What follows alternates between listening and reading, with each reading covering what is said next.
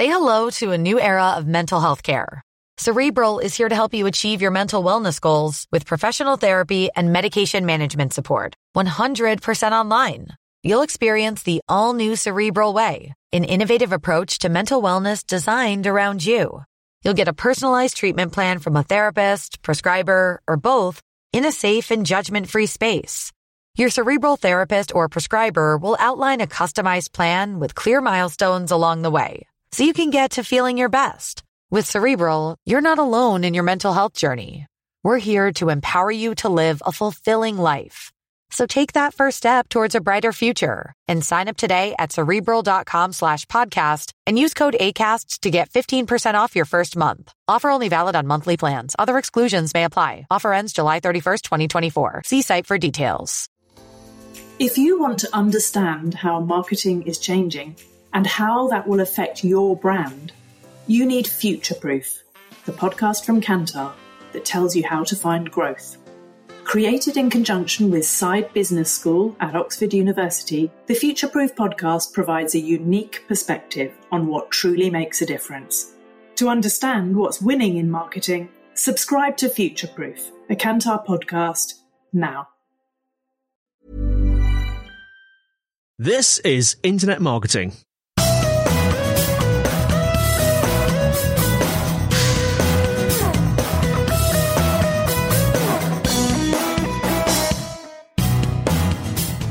Hello and welcome to the Internet Marketing Podcast brought to you by Site Visibility. I'm your host, Scott Colenutt, and today with me I have Fintan Costello, Managing Director at Bonus Finder. Fintan's joining us from Amsterdam today. How are you, Fintan? I'm very well, thank you, and thank you for having me. Uh, no problem at all. I'm uh, really excited today to be talking about lessons in marketing from the gambling sector. We've just been having a, a little bit of a chat before we started recording about is is the word gambling a taboo word? Fintan's really comfortable with it. It is what it is, but I think that alone is fascinating and probably something we're going to touch on this in this episode. Uh, before we get into detail about the marketing lessons from the gambling sector, Fintan, do you just want to expand and introduce um, yourself to our audience, a little bit about your history, what you do at Bonus Finder? Yeah, absolutely. So I've been, I, I, kind of accidentally stumbled into the gambling industry many years ago by completely by mistake. I'm a, I'm a gambling, or sorry, I'm a, a marketing nerd at heart. And I really fancied a challenge. And the gambling sector is probably one of the hardest digital marketing verticals um, out there. Obviously, as you can tell by the accent, even though I'm in Amsterdam, I'm, I'm Irish by, by grace of God. And the guys at Paddy Power back in the day when, when I stumbled into the into the industry, we're doing some fantastic stuff out of Dublin and really wanted to go conquer the the UK market, which was very exciting for me. So I joined Paddy Power and I helped set up their online marketing department, um, which is now a you know it was uh, back then it was like four people, and now it's probably 400 people. Um, so it's amazing to kind of see the what they've done since. Um, so that was a fantastic introduction um, into the world of gambling. From there, I moved to PokerStars. Um, I actually ended up living in the Isle of Man for a number of years, which is uh, quite a culture shock to say the least. A beautiful place, but my God, it's a bad weather. It's um, it, of all the tax havens, it's you know it doesn't have the, the, the weather of Gibraltar or Malta, and it doesn't have the food options that, that Malta has either. So I've I definitely picked the wrong tax haven. Um, but the great thing about PokerStars is again very similar to Paddy Power was relentless focus on the customer, relentless focus on the product. And it was a it was a global brand. So I've been able to kind of scale what I've been doing in say UK, the UK to every market and realizing and learning that oh it's it's 90% the same everywhere. And basically humans are humans and it's just a, a little bit of uh, local knowledge and local tweaks is is really all you need. I was desperate to get out of off the rock, um, and I was lucky enough to be approached by Google to come help them set up their their what we call the the, the e-gaming team, but basically the gambling team. And so Google was making a load of money from gambling advertisers in the UK uh, through AdWords, and they were spending massive, massive amount of money on on CPCs. Uh, but they'd no idea how to talk to these advertisers or how to help them or, or what to do. Um, so I joined Google and then I helped them set up that team. and just kind of working working closely with pretty much every major UK, every major gambling firm, uh, which was an agency as well that, that supported them. Then from there, I bumbled around a little bit. I, I worked at a set up a consultancy in Amsterdam, and we did kind of a lot of advisory and consultancy. I then bounced over to Denmark, where I was global head of marketing for Saxo Bank. So I, I dipped into the world of uh, forex and CFD trading, um, which was very interesting. And now I'm back in Amsterdam, and I'm running BonusFinder.com, which is a pure play uh, affiliate basically it's an affiliate business focused on the on the gambling industry and we're focused on the the regulated markets. So uh, for example the US market right now is regulating on a state by state basis for which is strange for anybody in the UK so in the US it's most states it's actually illegal to to bet online. But on a state by state basis they're now passing laws to to allow that to happen but there's a very strict kind of licensing process. So we're the we're the proud owners of of seven US licenses. Uh, we got one actually just this week, our last one. And we're kind of slowly over the last year, we've been slowly kind of growing in the US and, and really kind of trying to make an impact impact over there. That's really interesting. We'll probably go into this um, in detail, but is, does that mean that behavior towards online betting or gambling is changing in the US more generally? It's um, yeah. There's a couple of different things that's happening there. So so, so betting um, in the US is is ingrained in the culture. So if you like, obviously Las Vegas is the obvious example. Yeah. Um, land-based casinos in the US, there's there's thousands. Of, like it's it's very common, and it's quite common to go to a land-based casino for a night out. So that's so culturally, gambling's actually massive in the US in a lot of places. But then there's what's what's great about the US. You forget is that it's not one country. So it's if you take New Jersey, so New Jersey as a state was one of the first states to license online gambling, and they did a really really good job on it. But there's actually towns in the in New Jersey, so and, and New Jersey's got Atlantic City, so it's a Boardwalk Empire type TV show type stuff. But there's actually towns within New Jersey where it's illegal to buy alcohol. So what what you, can't treat the US as kind of like a homogenous. It's like saying Europe. It, that that actually yeah. doesn't mean anything.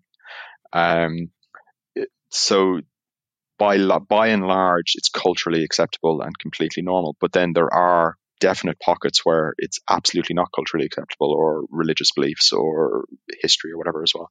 So it's so it's a really fascinating mark. So there will be states that will never regulate online gambling because they don't allow, say, land-based gambling as well.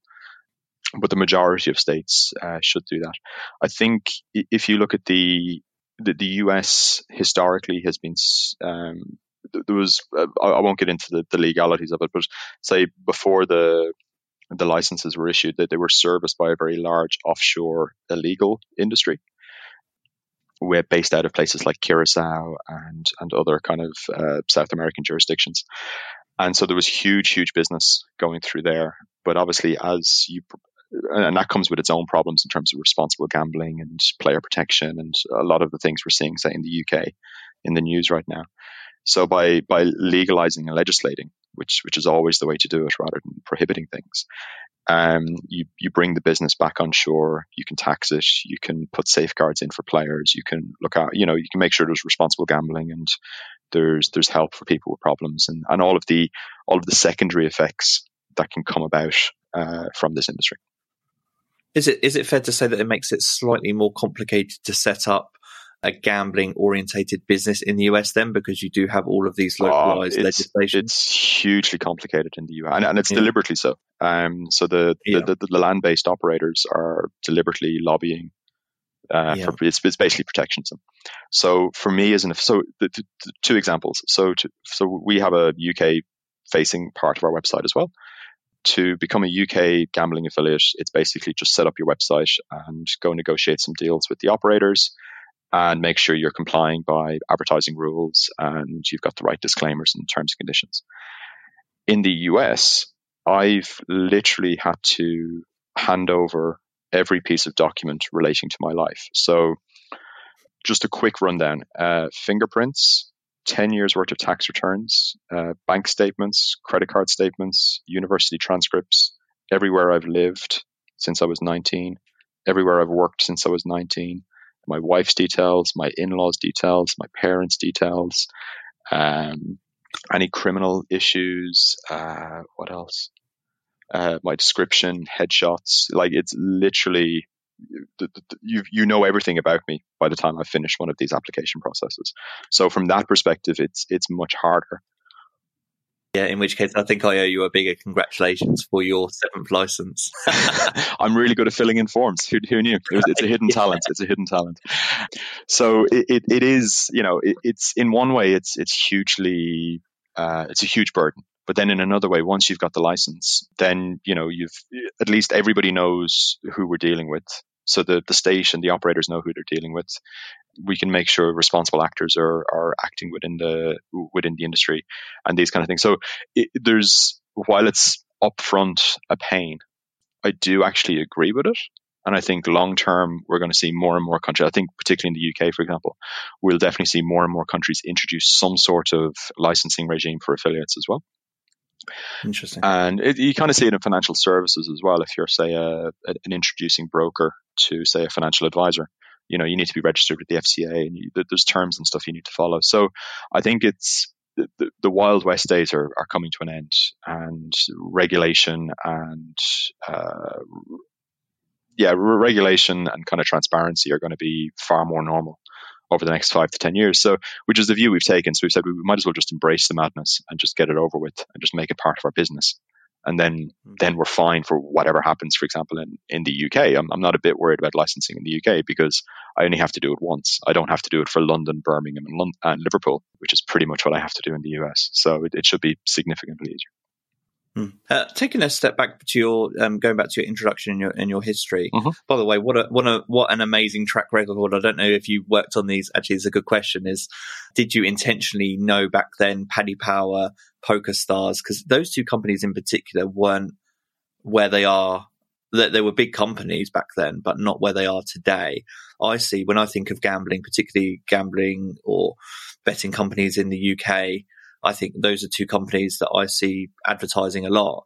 Um, I've been a user of Poker Stars. I, am not really, a, uh, I don't really bet uh, in terms of on sports, So, but I, being a marketer, I'm always interested in what Paddy Power are doing. Do you look back on that and think, wow, what an amazing move I made? Was that intentional at the time? Because, and then obviously Google on top, but um, it kind of goes without saying now the biggest company in the world or one of. Um, yeah, I think it, obviously it, it's amazing to see what's happened because you got Paddy Power, Poker Stars, Betfair, Sky Bet, if you just look at that from a UK perspective, like that's that's a huge company under umbrella. And then when you add in FanDuel for the US, yeah. it's ridiculous. And then when you add in Sportsbet in Australia, which is one of the biggest brands there as well, you've got this phenomenal group with a phenomenal set of brands. And you know, the I know a lot of the guys running the different parts of the business, and they're, they're super, super. They're, they're always the smartest guys in the room. So it's phenomenal to see what's being achieved from my perspective, if I could have foreseen that, I could have made a fortune on the stock exchange. Um, unfortunately, I'm not that bright. I'm more just a marketing nerd.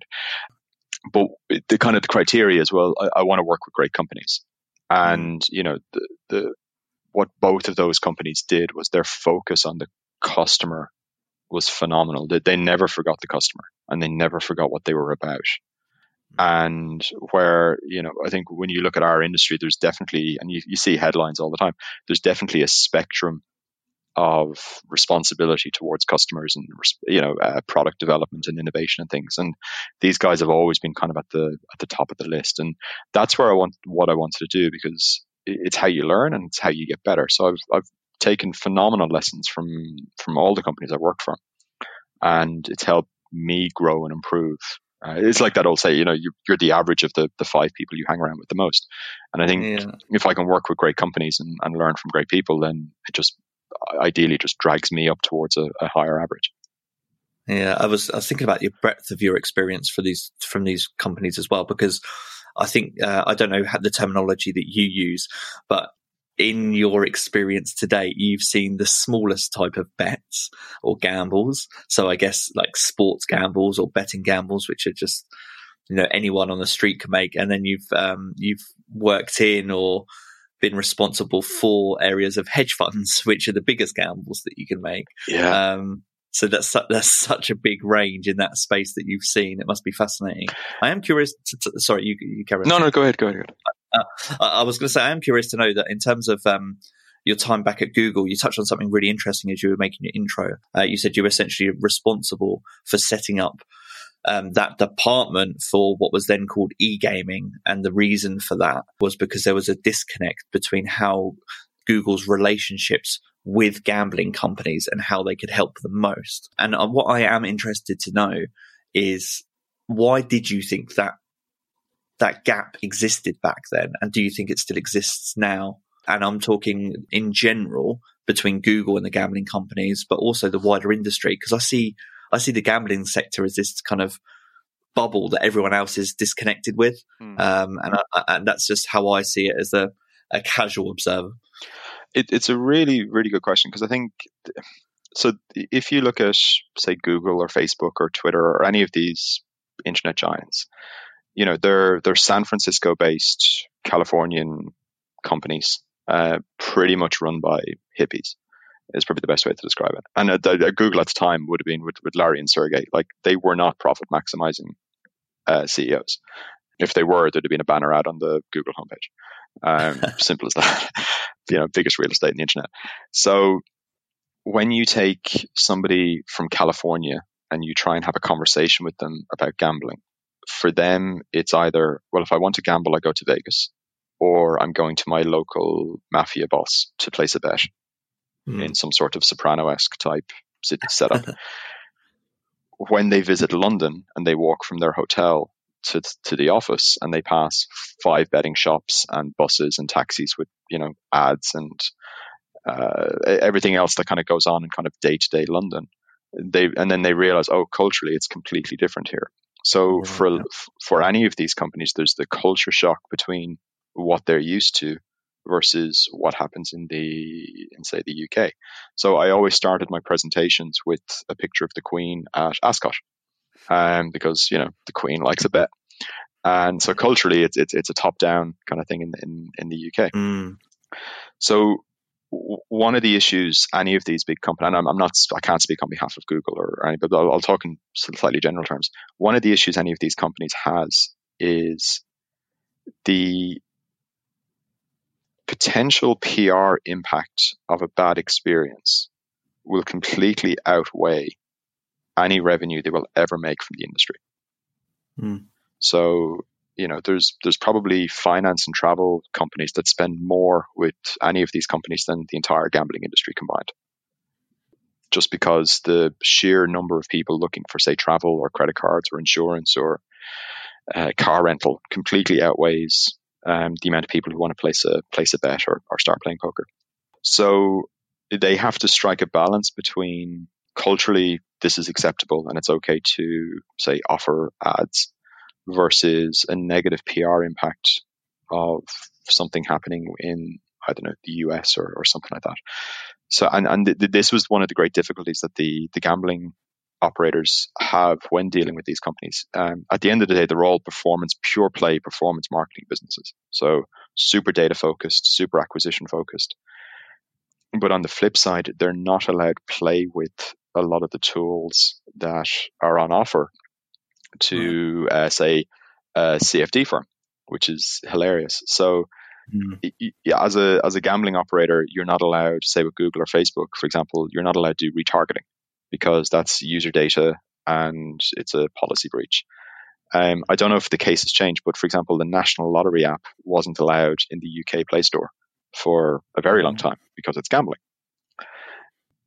So you're not allowed in the App Store. You're not allowed to do retargeting. You're not allowed to use a lot of the, you know, you know yourself. Like if you look at where Google and Facebook and stuff are going, everything's very data led and kind of audience data and, and these kind of things, you, you weren't allowed to play with any of those tools as a, as a gambling operator. So my role was really helping people focus on the basics. So let's make sure, you know, really. So if you're a PPC agency, hiring some, someone from the gambling industry is probably one of the smartest things you can do because they're so good at just getting the basics right that uh, mm. I, have in my previous roles hiring, say from the travel industry, uh, a PPC manager from the travel industry is used to dealing with a massive data set, massive, massive data set. And they're also used to dealing with the uh, audience data profiles and the various tools that are available. And so they can. I, I actually found them quite sloppy, and you can be quite lazy in that scenario. From the gambling industry perspective, say for a PPC campaign, if you're dealing with a limited data set, so that might be, say, I don't know, 5,000 queries in a month for a particular search term, you could be paying 80 to 100 pounds per click. And your target CPA might be, say, 400 pounds. Then your campaign needs to be 100%. You cannot make, you know, three bad clicks and you've just blown your target. Um, so from that perspective, the real kind of focus on getting the basics really, really right and really, really dialed in and extrapolating from small data sets. Um, that was kind of where I helped and tried to add some value. And then also kind of making sense of, okay, here's, a, here, here's the tools available this is what you want to achieve and then how can we find something that's that's going to help you you hit your goals but turning everything into very much performance marketing uh, type language and trying to minimize the jargon and the nonsense that that can typically come from a from a bad sales pitch from from one of these big companies because I've been on the receiving end of those as well so I've sat there as the operator being told to bid on um, black and gold and I'm like, what's black and gold? And then it turned out it was the it was the soundtrack for a one of the FIFA games back in the day. Yeah. But it's just like, well, one of these key, internal keyword tools are thrown up. So it's kind of like, well, that's just completely nonsense and you don't understand my industry. And of course, I'm not going to bid on that. Um, so a lot of it was just applying common sense and practicality and realistically just helping the guys hit their targets. And that's all you have. If you want to understand how marketing is changing and how that will affect your brand, you need Future Proof, the podcast from Kantar that tells you how to find growth. Created in conjunction with Saïd Business School at Oxford University, the Future Proof podcast provides a unique perspective on what truly makes a difference.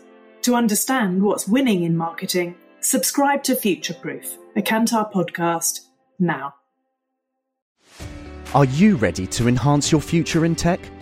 Then it's time to make your move to the UK the nation that has more tech unicorns than France, Germany, and Sweden combined. The nation that was third in the world to have a $1 trillion tech sector valuation.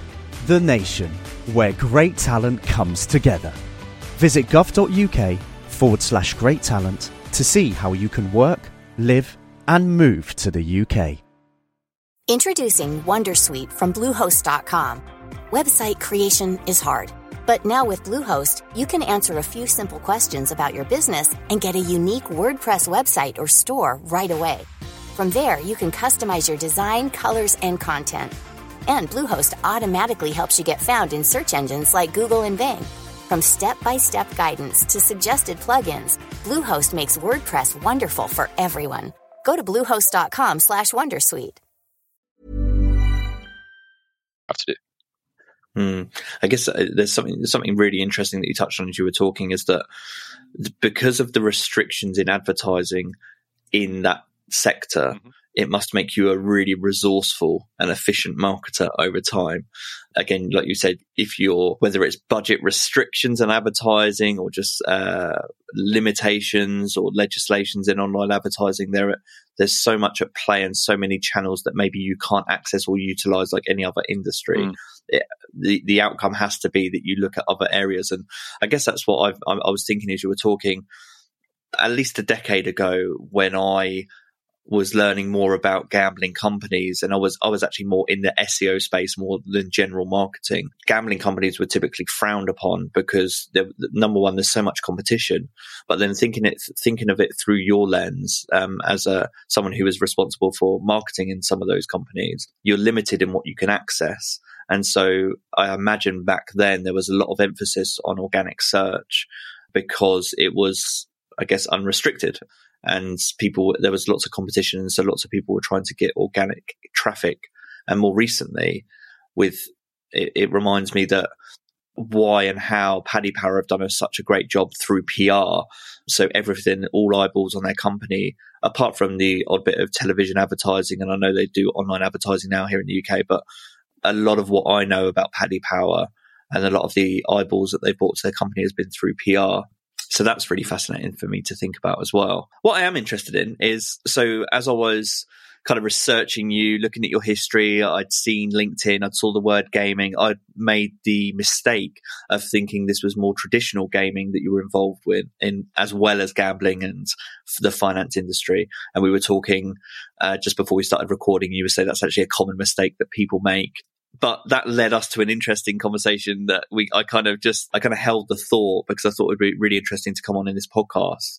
And that's that from my perspective, and I think from yours too, the the gaming and the gambling worlds are kind of getting to this point where they're merging. And it's more that the gaming sector is bringing in elements of the gambling sector to their world because of the ex- the explosion in things like esports. And so, just to set you off on that topic, is that something that you're seeing? And what are your thoughts and predictions on what's happening in that space? Yeah, wow. So there's there's a few different things. So I think, yeah, there's. Let's start with esports because uh, that's the easy one. So the the mistake a lot of people are making right now, particularly the gambling industry is making right now at esports, is they're calling it esports.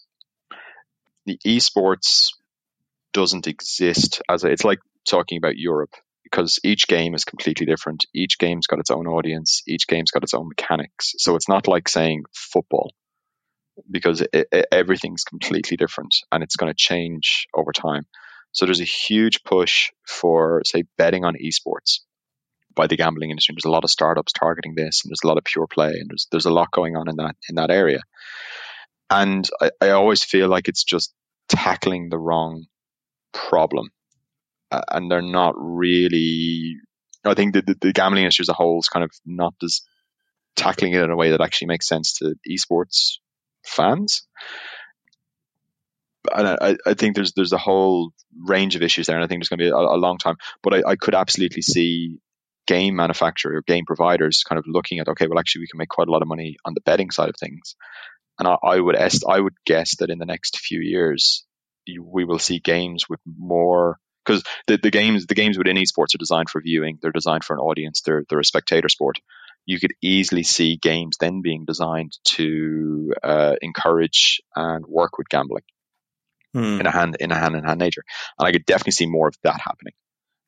But I think esports as a whole, uh, betting on esports, I think is still a it's it's still early days, and I think it's going to evolve and change over time. Where as a parent, to flip this around as a parent, where I'm really concerned is more about the apps aimed at kids and what they're doing. So, for example, I've had a recent, recent, really bad experience with um, with Lego. So, huge proponent of Lego. We've got my son's got massive, massive Lego collection, including his very famous uh, Ultimate Collector Series uh, Millennium Falcon which he saved up for for ages. So he's, he's a huge Lego fan. And, and the Lego apps historically have been great because there's been no ads, no in-app purchases. And it's basically just, you know, it's a fun game. There's a good sense of humor to it. And it's a, it's a safe game that you can let a kid play. Obviously, it's a massive advertorial for the, the product range in the toy store. Um, but he recently downloaded, he asked me, could he download the Lego Star Wars Battles, which is a new game that came out this year. And thought nothing of it. It's it's Lego, it's Star Wars. He's got some Star Lego Star Wars games. They're they're good fun. I, I enjoy playing it as well. And watching him play, and then he then he wanted for the first time he asked me to could he could he buy an in-app purchase. Mm-hmm. We've kind of talked about in-app purchases before and how basically they're a rip-off and you probably shouldn't do it. But he, he really needed it to kind of progress in the game. So we kind of sat down, we looked at the game, and you realize what they've and I'm, I'm actually stunned Lego put their name to it, is they've basically designed a slots game. Mm. So it's a, uh, I, I can't remember the, the technical term for it, but it's a, you've got a group of troops versus another group of, like, so the good side, the light side and the dark side. And then you've got to battle each other, kind of a turn by turn battling game. Yeah.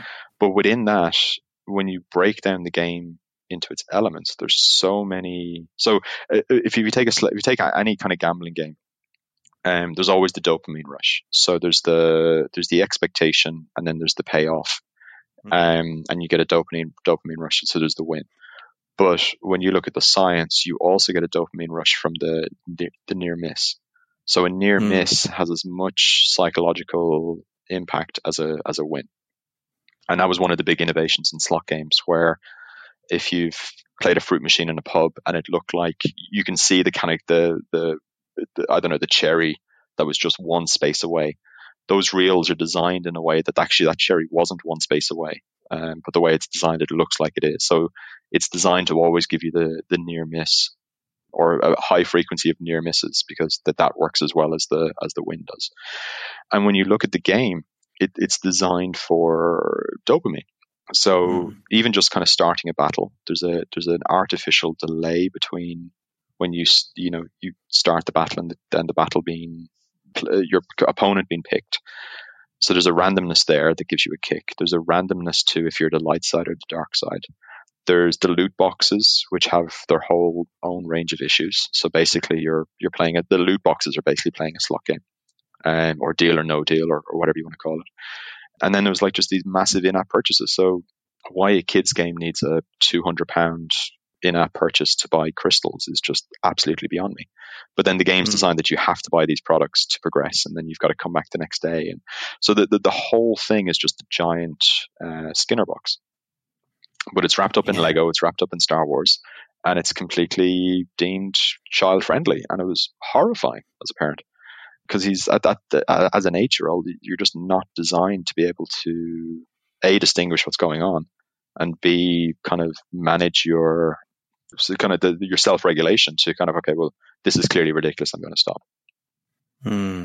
Yeah, that, that's such a interesting thing to dwell on because as you're talking about it, I'm thinking of so, so many examples flash through my mind. I'm a, I would say I'm a casual just general gamer, more traditional gamer. So I've, I've got um, Stadia, the Google console. I've got Nintendo Switch, and I play kind of modern games uh, every now and then, like a few times a week. And I was thinking, actually, the biggest example that comes to mind in terms of that anticipation and the dopamine rush through whether you achieve the, whatever it is you want to achieve or whether you get that near miss is FIFA. Mm.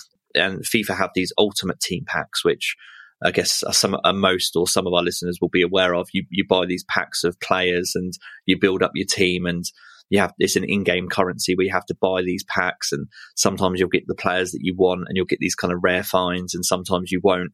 But regardless of whether you do or don't, it's that whole dopamine process um, that people are paying for, and there is that. But then I was thinking, I mean, you've just used the example of Lego, which are essentially taking these these gambling motivations or behaviors and applying it in that world to a younger demographic. But I'm I'm a Nintendo Switch user, and there's a popular game called Smash Brothers, which is all of the Nintendo World characters, and you have to pay for downloadable content. So you pay like fifteen pound every six months, and you get a new set of players, but you don't know what those players are going to be. Are you don't know who those players are going to be because they don't reveal them until nearer the date. It's a very similar concept. You're paying for the unknown in anticipation that you're going to get players that you're excited by, but you don't actually know what you're going to get. And there's, there's probably hundreds of examples, but the fact that we've just, I've just used Nintendo and you've just used Lego, which are these kind of traditionally younger, uh, orientated companies is terrifying actually. And, um, and I was thinking to myself that I'm, I'm able to self regulate. So I made a decision very uh, like I don't know maybe five years ago that I was never really going to get into this whole paying for downloadable content thing. It's just not me. But I've made that conscious decision because of I'm an age to make that this choice. Mm. As a kid, when you see the thing that uh, that you want yeah. uh, to to take you that level up, you're gonna want to have it's, it. It's impossible. It's, so we we we're, yeah. we're, we're, a big Nintendo Switch family. Uh, so so Mario oh, Kart gets a gets a good uh, yep. thrashing in our house. But the Smash Brothers is a great example because again, if you take the eight year old and you know the slick marketing video that they produce, yep. it's really hard for them to say. You know, because we we bought some of these characters for Smash Brothers recently, and he's probably played with it twice, and that was it. But I think the difference between Smash Brothers and say the the Lego game is that you don't need to buy the characters to have a good game experience, and you don't need right. to. It's not dependent upon the game, and you're not limited in how you play the game without these characters, mm. and it doesn't speed yeah. up your progress in the game without buying this DLC as well. So I think N- Nintendo on the Switch have done a very good job, but if you look at Mario Kart on iOS or the, the Mario Kart app, Right, yeah. That is horrendous. So Mario Kart on a Switch, I'm 100% fine and I'll happily play for hours with my son. I f- will not let him play Mario Kart on the on the iPad because it's again it was designed by one of the one of the mobile gaming companies, not Nintendo, and they've just gone full in on on again the exact same game mechanics. Yeah, it's horrible, horrible. Well, on, on this um, on this whole space, there's a good transition into uh, uh, the next topic that I wanted to talk about, which was um, user behavior and how that's impacting marketing in the gambling world. So you just mentioned some apps there. So yeah, maybe can you elaborate on how user behavior is changing from your perspective in the gambling space? And then as we talk through that, maybe some of the marketing lessons that can be learned from that.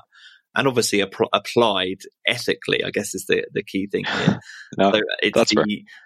yeah, it's, um, there's so much there's obviously so much here that can be learned about psychology and about people and so much that can be useful for marketing but about I, I, think it's about using it for good isn't it and that's kind of transitions on from what we were just talking mm. yeah far away exactly so I'll, I'll use ourselves as an example so when you when you look at the research into say why people gamble and uh, the, the motivations around that people obviously there's always exceptions but by and large they don't expect to win.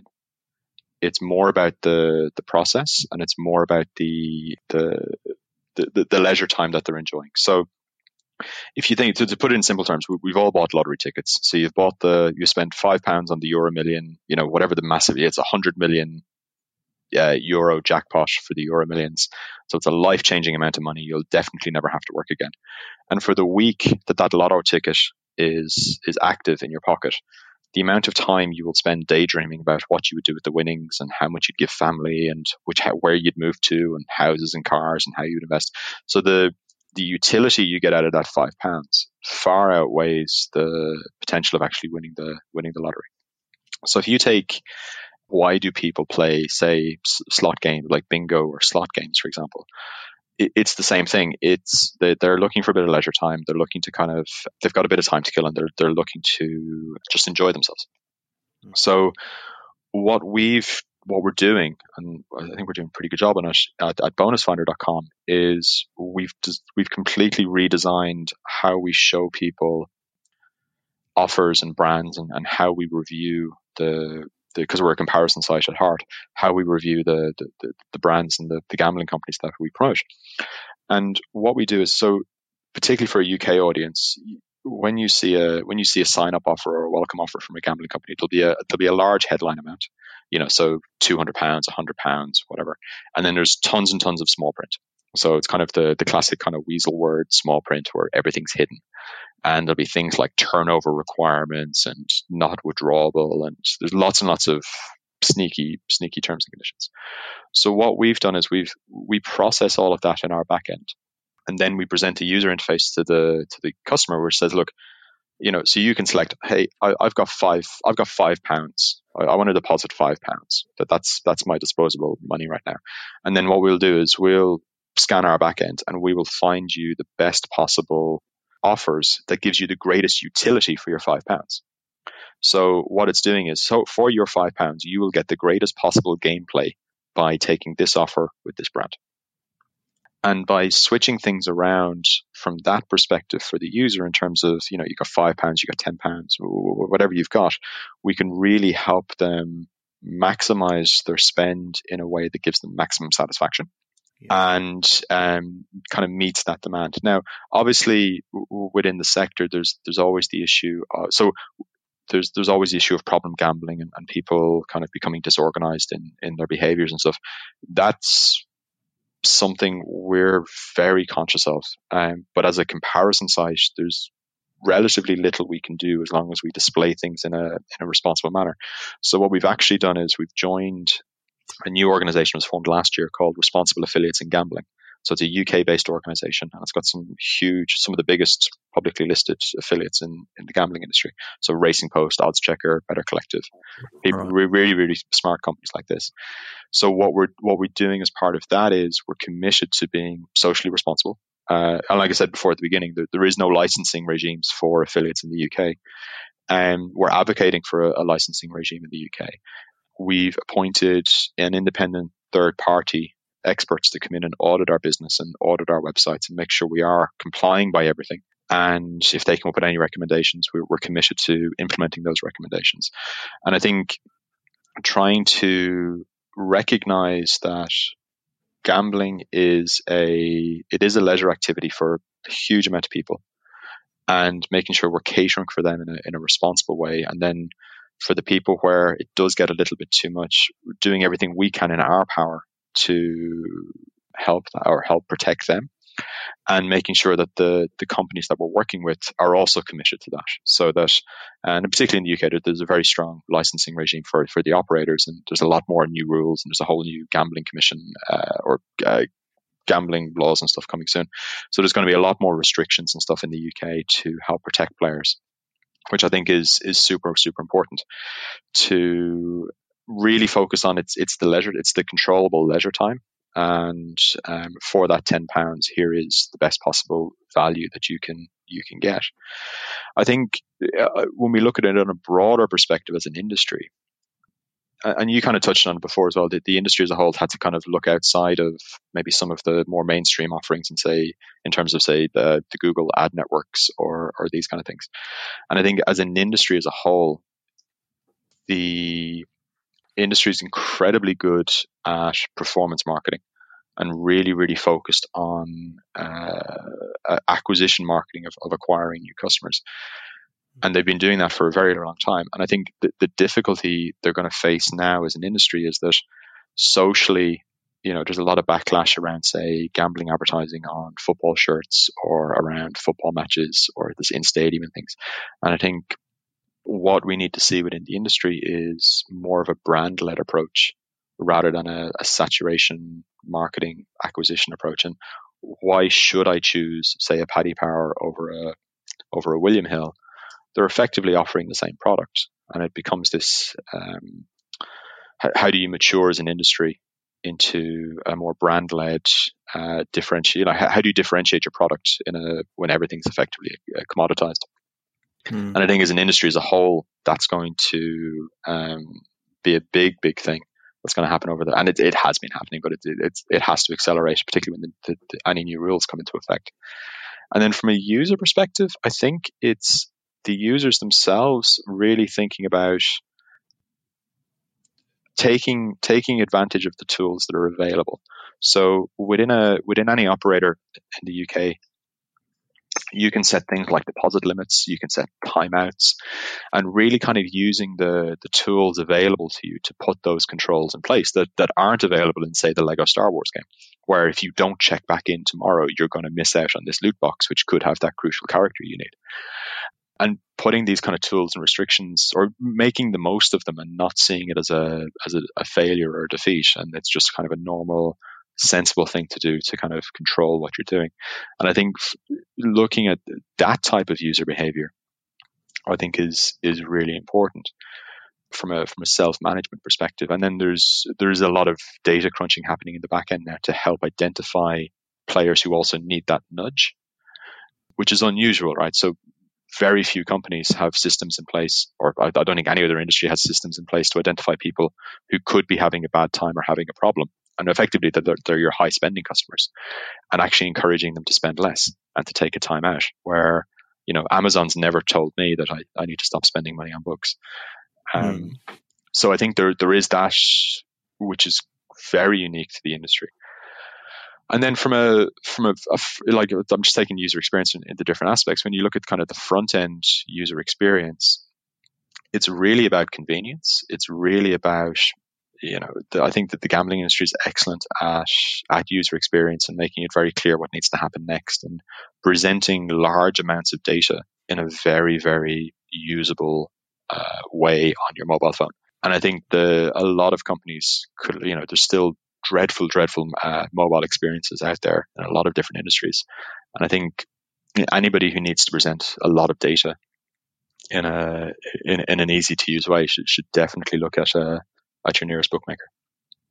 Uh, well, just an interesting place to start as you were talking there is it struck me that gambling operators were one of the first. Yeah, it, it was one of the first industries that was probably mobile first, and just that alone is an interesting insight.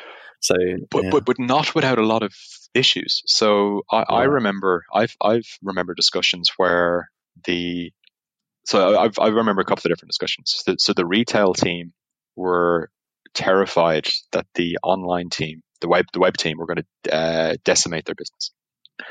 Um, and then, ironically, the web team were terrified that the mobile team were going to decimate their business.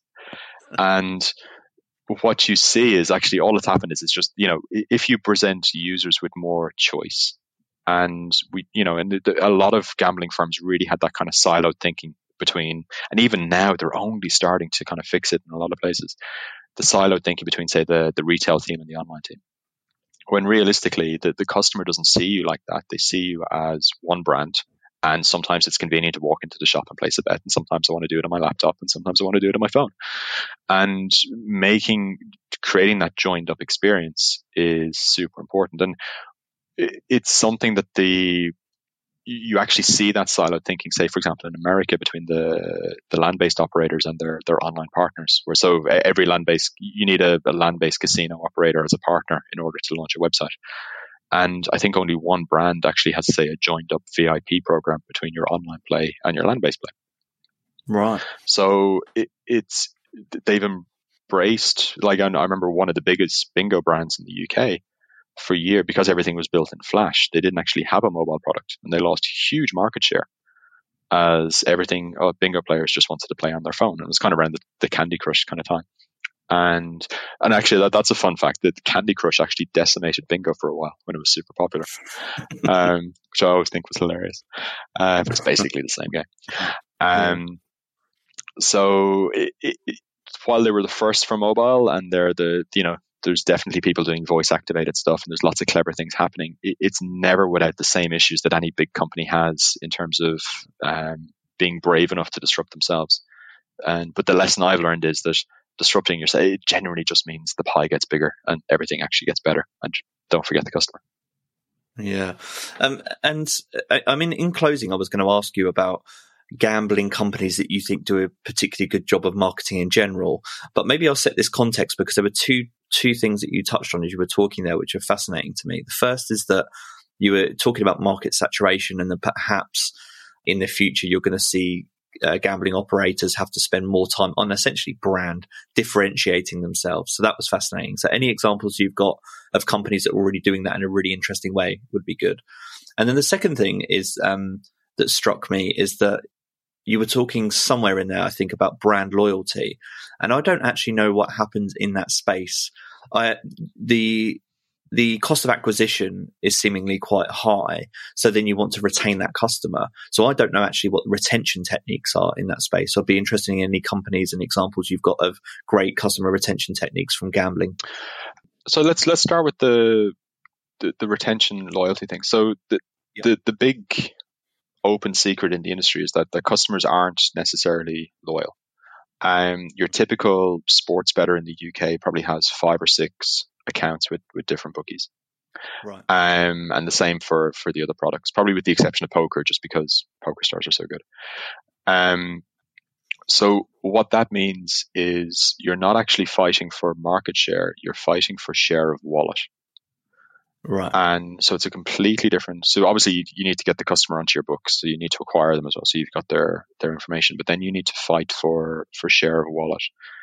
And where the industry typically goes wrong is, or where a lot of a lot of operators go wrong is, it's kind of that they'll focus on price because if you, it's the classic thing. If you survey a customer and say, why have you chosen to place this bet with this brand versus this brand, or whatever the kind of variation of that question is, when you make when you force people to think about it, they'll go hyper rational and they'll say, "Oh, they had the best odds or they had the best price." Realistically, that has no relevance or no bearing on reality. If bettors were price conscious, then the Betfair exchange would be significantly bigger than it is today. Because um, the Betfair exchange easily has the best odds available in the UK for any bet that you want to place. And the fact that it's not means that it's not about price. It's about something else. So a lot of it is about um, customer experience. So and, and again, this is transferable to like uh, anybody in e-commerce or any kind of mm. customer-facing business knows this. You know, how do you treat a customer when something goes wrong? So if you look at um, and I'll, I'll use Paddy Power. They, have been doing this for years, but the kind of the, the money back specials or the and a, a couple of brands do this now. The, the, what they call the justice payouts. So if a referee has made a, a ridiculous decision in a game, the company will pay out as though that decision didn't happen or the team the team that lost actually won. So everybody gets paid. And a it, it's a nice bit of PR. It probably doesn't cost them that much money, but it's doing the right thing. What happens when I've got problems with my account or something went wrong and and how like for me if I was an operator, my customer support team would be the most important thing I'd spend money on because really looking after your customer and that kind of real personal attention is the most important thing because that's what they'll remember. That's what's going to give them the, the, the customer the warm, fuzzy feeling. Or it's going to help create that inertia where they're not going to deposit money on a, on a rival and they'll just keep using your app versus their app. And I think that's super important. I think price gets overstated. Like I said, price gets overstated. So as long as you're close enough on the majority of markets and you're, you're, you're probably better on a few, that's super important. I think product gets overlooked. So if you look at Bet365, which are just a huge behemoth, their relentless, and PokerStars are the same, their relentless focus on in-play betting and delivering an amazing in-play betting experience. Um, they've just been doing it for so long, and they've they've built their whole marketing machine around this, and this is what the company does best. Creates a differentiation because that consistency over time just means that okay, I'm watching the match and I'm going to be betting on Bet365, and that just becomes a a thing that you do. PokerStars did the same with poker back in the day. That how they got so big. That relentless focus um, mm. on how do we create the best poker experience. And I think product, you know, if you've got a great product, and I know it's it's really easy to say. In order to do it, you need to gear your whole business around it. And that's why it's very, very difficult to do because you, you know, it's very tempting to chase opportunities and say, oh, we're going to launch, you know, if you're a bookie, it's very, oh, we're going to launch casino. You know, if you go to any bookmaker right now, they've probably got five different casino products on their website.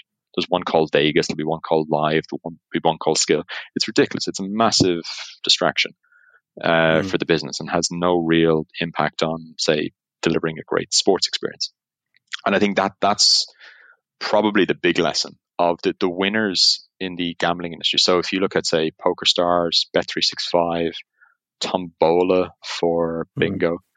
and who for casino? Probably a probably a triple eight. Uh, for casino or Playtech, they they've basically they all own their own tech, so they've all built their own tech stack, uh, or they own their own core product, so they're not buying in a, a white label product, and then they've built their business around their core product, and I think that's where they've really distinguish themselves from from the competition, and then that's why within each of those categories, they're say the product leader. Amazing. That's some great advice and uh, a great way to close out today's episode. That's been uh, it's been fascinating talking about that, and I've learned so much actually talking to you and things I hadn't thought about before.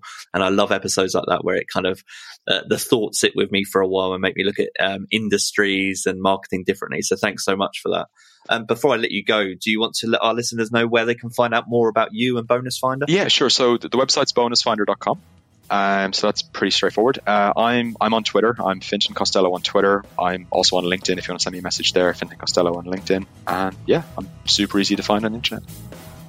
Brilliant. Uh, I'll put all of those links in the show notes. And again, thanks so much for your time. I really great. appreciate it. Thank you so much, Scott. Cheers. All right, take care. Bye bye.